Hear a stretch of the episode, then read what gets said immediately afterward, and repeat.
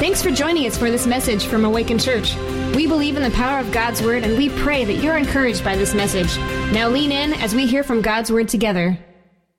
Excited for this simple sort of exhortation and message. We've talked about, are we just last saying that the Lord is over everything?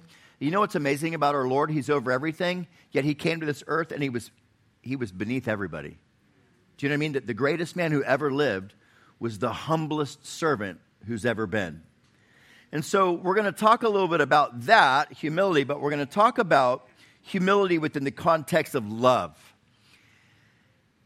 We're going to learn a little bit about what love is and what love isn't. I'm just going to look at one brief verse in 1 Corinthians 13, right? The great passage on love. But I want you guys to turn to Philippians 2 and Luke 14 if you can.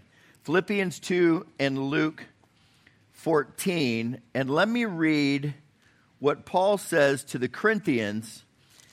Um, he says in verse 4, 1 Corinthians 13 4, love suffers long, or love is patient and is kind. Love does not envy. Love does not parade itself. It is not puffed up. So I'm going to title this message, There's No Peacocks in Heaven. If you love peacocks, I'm sorry. I think when you get there, they're not going to be there. And I think you'll understand why in a minute. But the, the message is sort of hidden um, inside this very simple um, one verse. And, um, and in one verse, we begin to learn what love is and we begin to lear- learn what love isn't. In 1 Corinthians 13 4, just the one verse, we learn um, love is two things, and we learn uh, one thing that love is not. Love is patient, and love is kind. Um, when we talked about patience, or when you think about patience, love is patient. Think about the prodigal father. And he has the son, right, who takes the inheritance early and he goes. And because the Bible says that love does not rejoice in iniquity, but rejoices with the truth, the father stayed on the front porch, we might say, right? He didn't go chasing after him because he couldn't enable that bad behavior. So he had to be patient and wait for that boy to come to his senses. As soon as he came to his senses, of course, the father ran out and embraced him. And then love is not, um, uh, love is kind. And with kindness, we learn that kindness is something that if you're a kind person, you're looking, you're searching, you're seeking for an opportunity to, to, do good to somebody else. And the story there that I think maybe best presents this is the story of King David. After Saul has been deposed, David's on the throne, the kingdom is all completely sort of established. And David says this Is there anybody still left from the house of Saul that I might show God's, show God's kindness to? So he was sort of, kindness sort of hunts for an opportunity to do good. So love is patient, love is kind, but then it is not envious. Love is not envious. Now, envy is interesting. Envy looks around a lot too, like kindness is searching. Envy does a whole lot of looking around as well. It's just that it seeks its own, right? It wants to make sure that everything. Envy has a love affair with fair. If you guys are paying attention, um, you know, we're hearing a lot about equity today. Equity, we're hearing equity from everyone about everything. We got to have equity in everything as if that's the most loving thing to do. Listen, equity is nothing more than envy in disguise. That's all it is. So, some of you at your workplace, you've got diversity, equity, inclusion, and all that stuff. Equity, this hasn't got anything to do with fairness. It's got nothing to do, it's got everything to do, well, in the end, it's got everything to do with power. But nevertheless, Envy is nothing more than, or equity is nothing more than envy in disguise. And discerning people can see this. So, the context of 1 Corinthians 13 is Paul has to address some bad behavior on the Corinthians' part.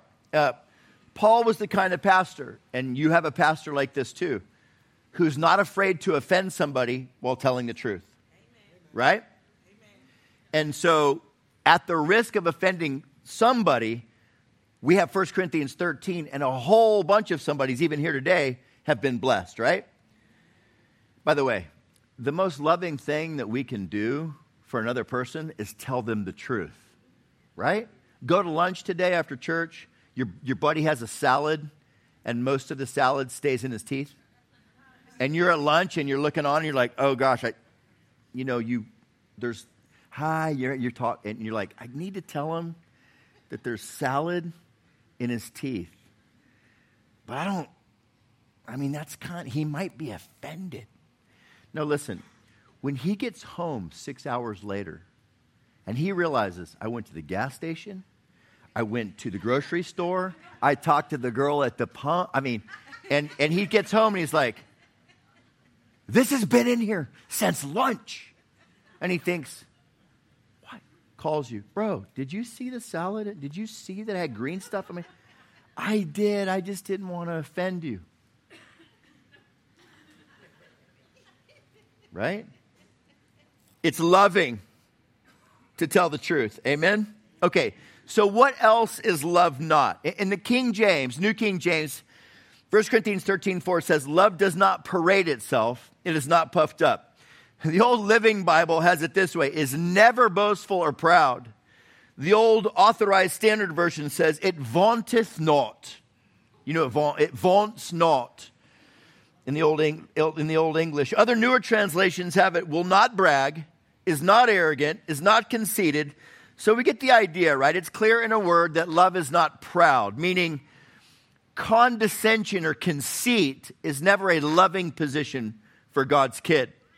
Perhaps you've heard of reading 1 Corinthians 13 and uh, putting your name in, your own name, every time love is mentioned. Have you ever tried that? Yeah, well, we'll just do it for, and just briefly. Like, Frank is patient. My wife's not in this service. I might go a little further. Frank is kind. Frank does not envy. Frank is not proud. And we'll stop there so that nobody gets sick and I don't get, I don't get convicted or any further, right? But when you put Jesus' name in there, isn't it just absolutely perfect? Anyone here glad that Jesus is patient? Yeah, anyone glad that Jesus is kind? Jesus doesn't envy anybody else. Jesus isn't arrogant or haughty or proud. You can put his name in there and it's just absolutely perfect. It's just so it's so beautiful. And perhaps the strongest proof text for this idea that Jesus is not proud is found in Philippians chapter 2. That's why I wanted you to turn there. And we're going to read a few verses and then I'll highlight something. We'll call it a love ain't attribute, right? Something that love isn't.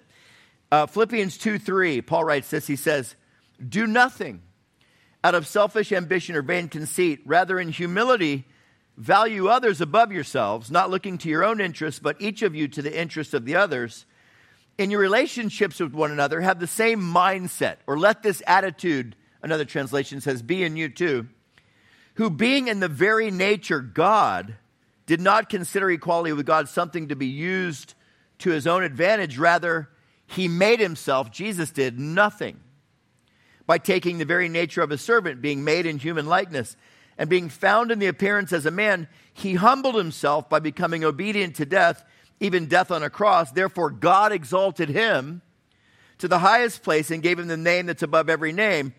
Now, the New King James has this line right here. I just read to you out of the NIV, and it says, in the NIV, it says that rather, he, he, here, Christ is God, right? God the Father, God the Son, God the Holy Spirit. Jesus said, You've seen me, you've seen the Father. Jesus shows up and he is God, and yet he did not consider equality with God something that he should use to his own advantage. Rather, the NIV says he made himself uh, nothing. The New King James says this listen to this. He made himself of no reputation, no reputation whatsoever. Then it says, therefore, God exalted him to the highest place and gave him the name that's above every. Now, tell me, church, if you don't find that posture, that attitude of Jesus to be uh, profoundly countercultural, right? It's one of the things, honestly, and I'm raising kids like you. I've got a 23 year old daughter, a 21 year old daughter, 18 year old son, 14 year old little girl, 10 year old little girl. And uh, one of my biggest concerns uh, and one of the, my biggest issues with social media is is not social media the exact opposite of the way that Jesus lived? Social media, I mean, social media is like, I am going to make a reputation for myself. I want, you know, Christ who is quite literally something, came and like he did everything he could to kind of veil his glory. Not all of it, but most of social media is like, see my glory, follow my glory, like my glory, right? Just interesting to say the very least. But love is not proud, it's not conceited, it's not puffed up, it won't brag. Hey, look at me. That's essentially what the whole social media world is. Hey, look at me. So, Jesus Christ, the greatest man to grace the planet, being its creator, he lived lowly like this because love is not proud and he is love. So, now let's listen to Jesus, the master, right? The master teacher, the one who modeled this literally better than anybody else. Now, I'll confess to you as a, as a preacher, I don't know if you ever thought about it, but some messages are harder for preachers to preach than others.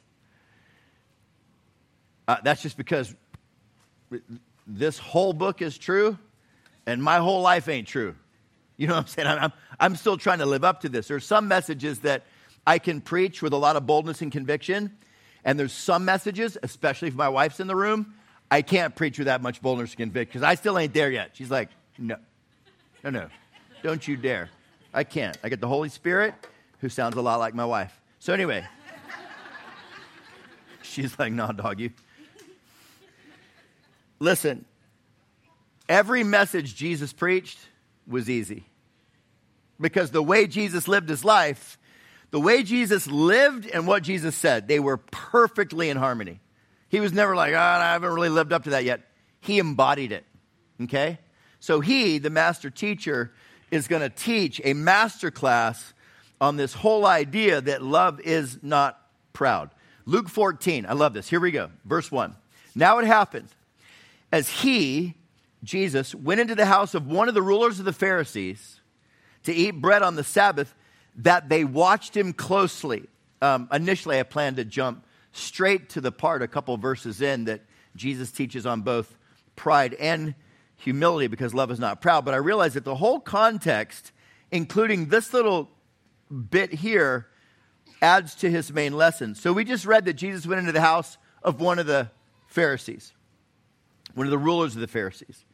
The NIV provides a little bit more color. Listen, it says, One Sabbath, when Jesus went to eat in the house of a prominent Pharisee, he was being carefully watched. The idea here is that Jesus is at somebody's house, okay? And uh, we're going to see that while he's at somebody's house, Jesus not only sees something, he then addresses the something that he sees. So he's at the house of somebody prominent, somebody important. They're watching him closely, yet they have no notion, no idea whatsoever that he's watching them too. Verse 2 And behold, there was a certain man before him who had dropsy. And Jesus answering spoke to the lawyers and Pharisees, saying, Is it lawful to heal on the Sabbath? This is interesting because while he's watched intently, there just happens to be a man there with this condition called dropsy. Now, dropsy is not a sad case of the fumbles. This guy's not like clumsy, he's really quite sick. And in that day, if you had dropsy, dropsy would present itself like this your face would swell up really huge. Your arms and your legs would swell up really huge to the degree that you couldn't hide it. So if you showed up with you showed up like this, everybody knew there's the guy that's got dropsy. So this guy happens to be there, planted like bait in front of Jesus on the Sabbath. It's really, really interesting.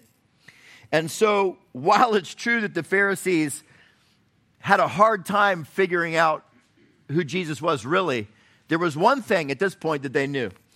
They knew that Jesus Christ could hardly refuse somebody in the middle of their suffering. So they're like, you know what we're going to do? We care about the Sabbath. We're going to plant this sick dude on the Sabbath in front of him.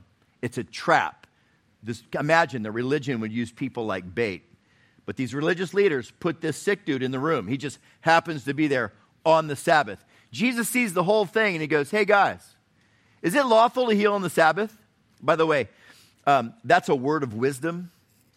Words of wisdom, you see them as some spiritual gifts in the New Testament. And uh, words of wisdom are typically divine pieces of intel in the middle of a contention. Moms and dads, you want to pray for words of wisdom? so, in the middle of the mess with the, kid, the kids, you can't tell who's telling the truth.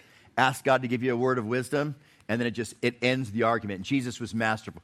Uh, for which of these good works do you stone me? I mean, they're just stuck, right? It's just a divine piece of intel, and it stops the whole thing. So he sees what's going on. He goes, Is it lawful to heal on the Sabbath? Silence.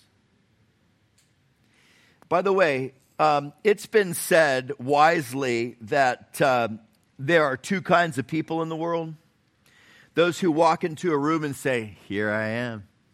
And yeah, you know them. And you don't want to be that person. Like, here I am. Aren't you all blessed that I'm here now? There's that kind of person. And in Luke chapter 14, the room, this, this audience, they are filled, the room teems with those people. Here I am. The other kind of person walks to the room and says, What? There you are.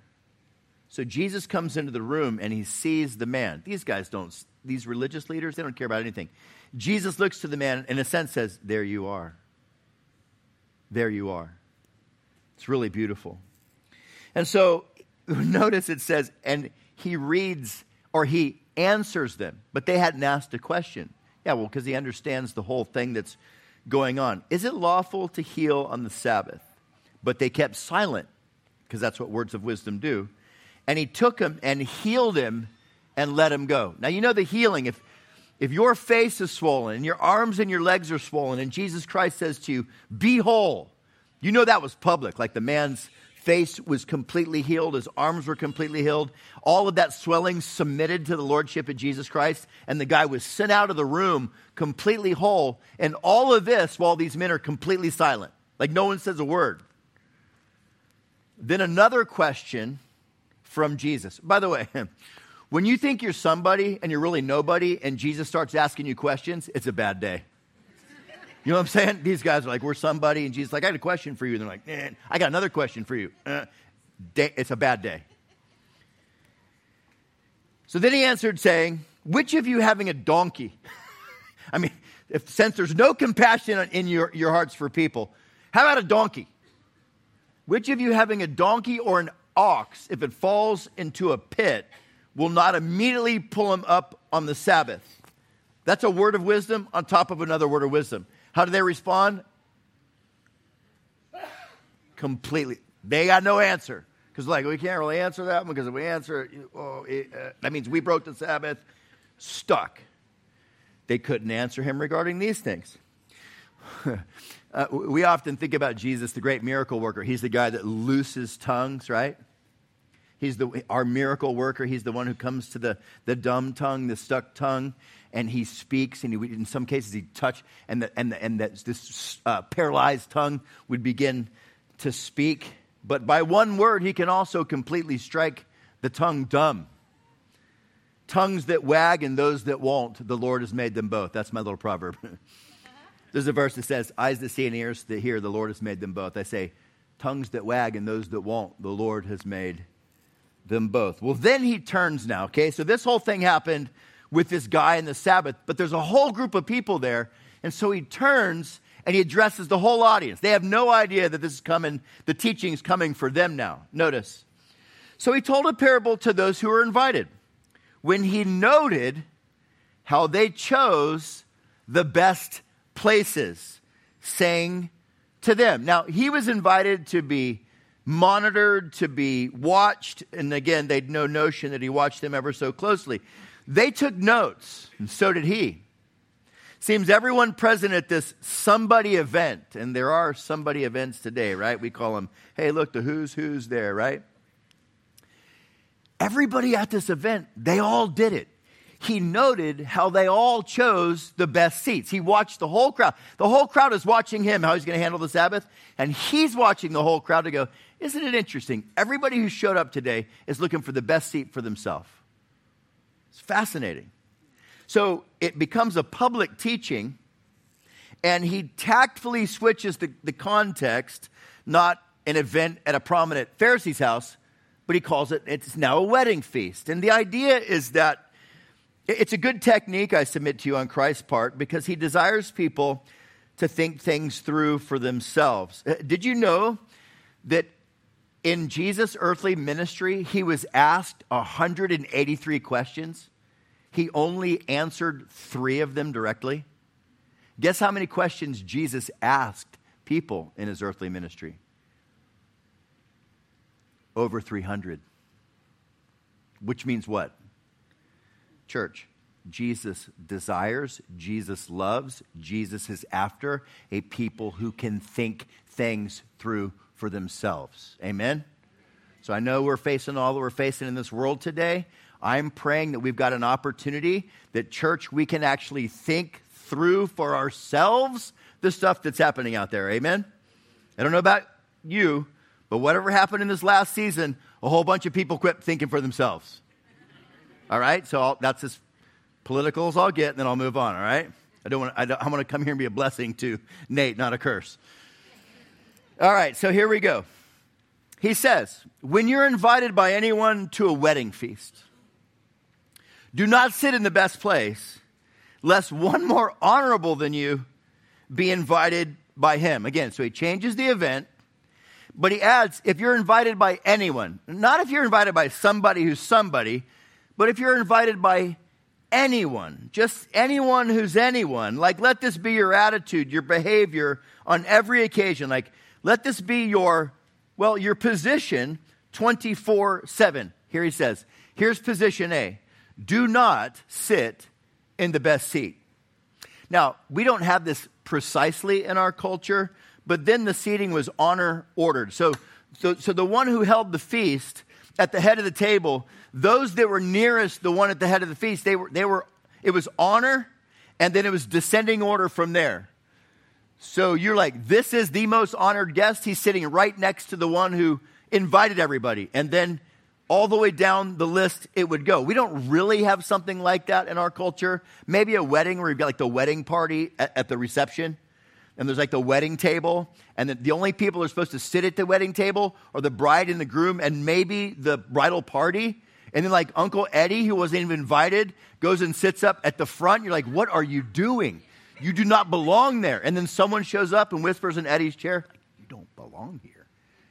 Go, go away. Anyway, we don't really have anything like this, but nevertheless, that's how it was. And so he says, Listen, don't with chest out, all puffed up, take the best seat. Don't parade yourself puffily and publicly, uh, taking the best seat, sort of thinking of yourself or to yourself. Well, surely I'm up there. I mean, I'm surely I'm some. I should be there. He says, "What if someone who's got more honor than you? What if he's been invited and he's not here yet?" He goes, "Look, verse nine, and he who invited you." and him come and say to you, Give place to this man, then you begin with shame to take the lowest place. The NIV says, then humility, then humiliated in front of everyone who's looking at you because you wanted them to look at you. You made them look at you. You came in. Have you guys, if you haven't done this with your kids, I, I grew up in Florida. One of the things we would do after church is we would drive through this little place on the way to lunch where you could see peacocks. Have you ever seen a peacock spread his feathers and try to? Have you ever seen this? Google it with your kids later on, and then the teaching will matter all the more. But you got this seemingly ordinary looking bird, and all of a sudden, and have you seen it? They, they will shimmy and shake all the.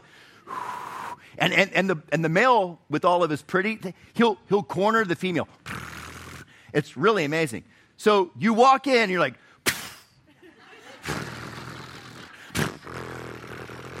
you want everyone to look at you, right? And so you walk like that for 150 yards. Can you imagine being at a banquet? A 150 yard banquet table. And you go in front of everybody. Look at me, look at me, look at me. Ah.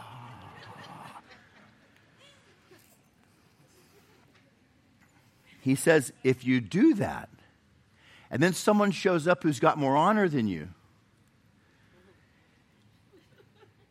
that thing is going to happen. That really awkward thing is going to happen. And everyone is going to see you experience the awkward thing because you wanted them to. And so someone's going to come to you, right? You've watched the pomp and the splendor. And then, because they're somebody and you're nobody, you're watching them. And then someone comes over and taps them on the shoulder. You're a long, long ways away, but this is really interesting. And you can hear them talking, and you can hear the one that's talking to the pomp and splendor. They're pointing. And you can see him go like, right there. And you, no, not there. Like two over? No, not two over. And then he hands the guy binoculars. Like your spot is way down there. And then what do you got to do? You got to get up in front of everybody. All your little feathers are down. Like, right? It's the red faced walk of shame in front of everyone, and you chose it. You wanted them to see you, and so they will. Ah. Jesus like, no, nobody wants that. So here's what you're to do. Verse 10. But when you're invited, go and sit down in the lowest place, so that when he who invited you comes, he may say to you, Friend, go up higher. Then you'll have glory in the presence of those who sit at the table with you. This is so great. No, nobody was looking at you. You, you came in uh, sort of con, conspicuously or inconspicuously. You, you like it that way. You actually want it that way. You're glad to sit in the shadows. You're okay to have the cheap sheets, uh, seats. It's the most comfortable seat in the house for you. And then what you will not choose for yourself chooses you exaltation. Like you would not choose to exalt yourself, but then exaltation is going to tap you on the shoulder, and exaltation will actually choose you. Somebody taps you on the shoulder and says, Go up higher. And then you'll have glory in the presence of those who notice, sit at the table with you. Notice, you arrived a guest, you went low, actually chose the lowest seat, you were glad to choose the lowest seat. Now, check it out. Jesus says, You'll have glory in the presence of those who sit at the table with you. N- notice, you chose the lowest seat. The, God gives you the entire table. You know what I mean? You're just a guest. Now you're like the honored guest. You, you had a seat. Now everyone is sitting at the table with you. You see how that is? That's how it is with God. That's how it is with, with humility. It's how it goes with humility. Listen, those who make themselves of no reputation, God will make sure that they have one, which requires faith, doesn't it? You got to trust that there's a God who sees the way we live. Without faith, it's impossible to please God. We have to believe that He's a rewarder of those who diligently seek Him. Now, here comes the powerful punchline. Here comes like the, this is, this is where Christ just puts the, he nails this truth right into the proverbial coffin. Verse 11 For whoever exalts himself will be humbled, and he who exalts, excuse me, who humbles himself will be exalted. Folks, this is an eternal law, more fixed than gravity. Like, whoever does this, meaning it doesn't matter if you're a follower of Jesus Christ, you're a faith person, this is just true for all of life. Whoever does this thing where one exalts himself, where one parades and puffs out the chest and with conceit, you know, just uh, is moved to posture in a way so that all eyes are on him or her, where one brags openly about himself or herself, where one draws attention to himself. Christ says two terrifying words, ter- two terrifying words. Whoever does this will be humbled. Will be, not could be, should be, might be, will be humbled, will be humiliated. Now, that's, don't you think that's a kind message from our Savior? Like, you know what? I don't want you to have this experience in your life, so I'm going to warn you. This is as true, more true than gravity. If you exalt yourself, you will be humbled. Now, the kind blessing is also equally universal, but whoever, he who humbles himself, who refrains from the best seat, who holds his tongue about himself, he who we could say might deflates self, he who will not boast or brag, but he who will, like Jesus, who is quite remarkable indeed, and we are altogether forgettable and ordinary. But if we will, like Jesus, make ourselves of no reputation, if we'll leave our PR to him. Once again, notice not might be, could be, or even should be. No, no.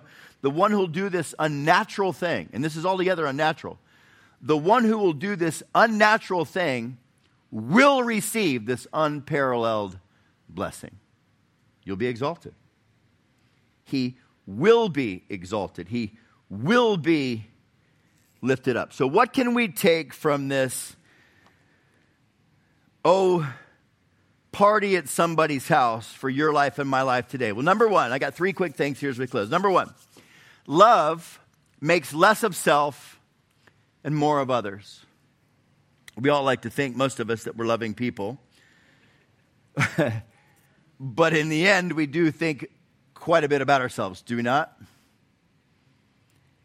Love, if it's real, it makes less of self and it'll make more of others. Jesus made himself of no reputation, and that is so completely foreign to our modern minds, especially in this day and age. Think about it. The next, think about this.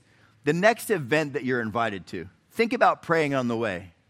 Think, think about praying on the way with your wife or your family. Like, hey, Lord, when we get there, let us be the kind of people that walk in and, and, they're, and we're looking for someone else instead of hoping everybody else notices us. Right? Let us be the family or let us be the man. Let me be the woman. Let me be the young person that, that, that arrives at the next event, not like, here I am, but there you are. I, I thought I was thinking about this um, this morning early. Can you imagine how different next Sunday at Awaken Church would be if every single one of us showed up here and the whole idea was like, I'm not here to be served, I'm here to serve? Can you imagine how much stuff would get done? Can you imagine how different you would be in this, in this community?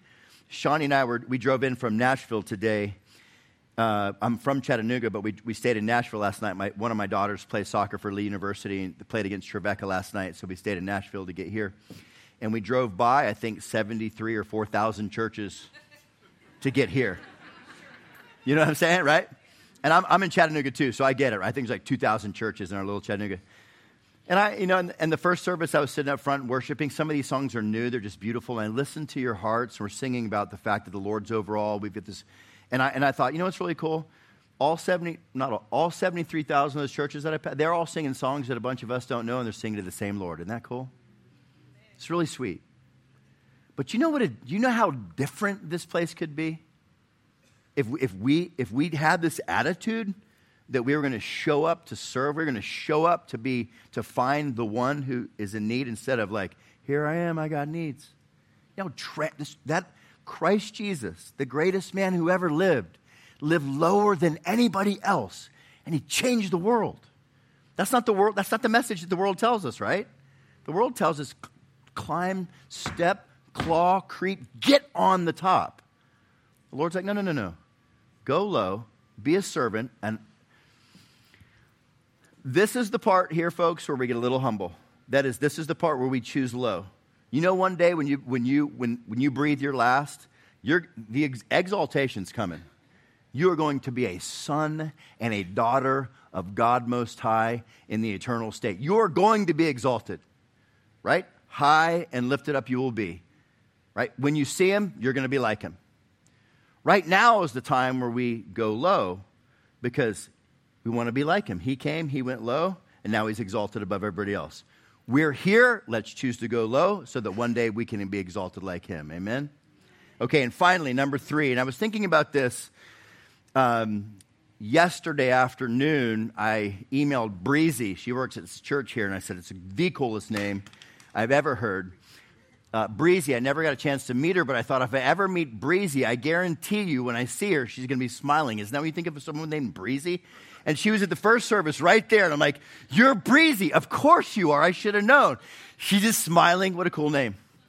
So I email Breezy and I go, I want to change the last point. And here's the last point humility is an attitude before it's an action. Think about that. You could take a long walk with that. Humility, it's an attitude before it's an action. I could take you back to Philippians 2 real quick, but notice it says, He, Jesus, didn't consider equality with God something to use for his own purposes. So that's the attitude. and he's God. And then it says, because of that attitude, he acted. He made himself of no reputation. So, my prayer for Awaken Church, my prayer for every person in this room, my prayer for myself with you is that God would help us with that attitude so that we could see ourselves rightly, see, we could see ourselves lowly, and see others exalted around us. That's very, very different. But that's the way your Savior lived. That's the way my Savior lived. That's the way the greatest man that ever graced the face of this planet lived. And that's the way that we're supposed to live too. Amen?